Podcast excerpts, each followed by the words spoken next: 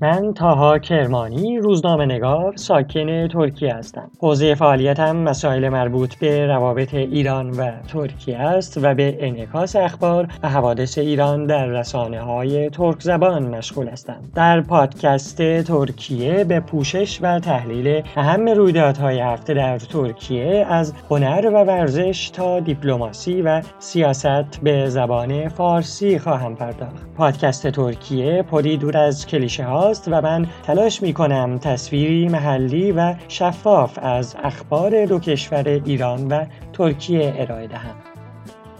Ben Taha Kermani, Türkiye'de ikamet eden aslen İranlı bir gazeteciyim. Çalışma alanım İran ve Türkiye ilişkileridir ve İran gündemini Türk basınına aktarmaktayım. Podcast Türkiye olarak hafta içinde spordan sanata, diplomasiden siyasete, Türkiye gündeminin önde gelen haberlerini Farsça sunacağım. Podcast Türkiye'de klişeden uzak iki ülkenin haberlerini yerel ve şeffaf bir dilde sunmaya çalışacağım. them.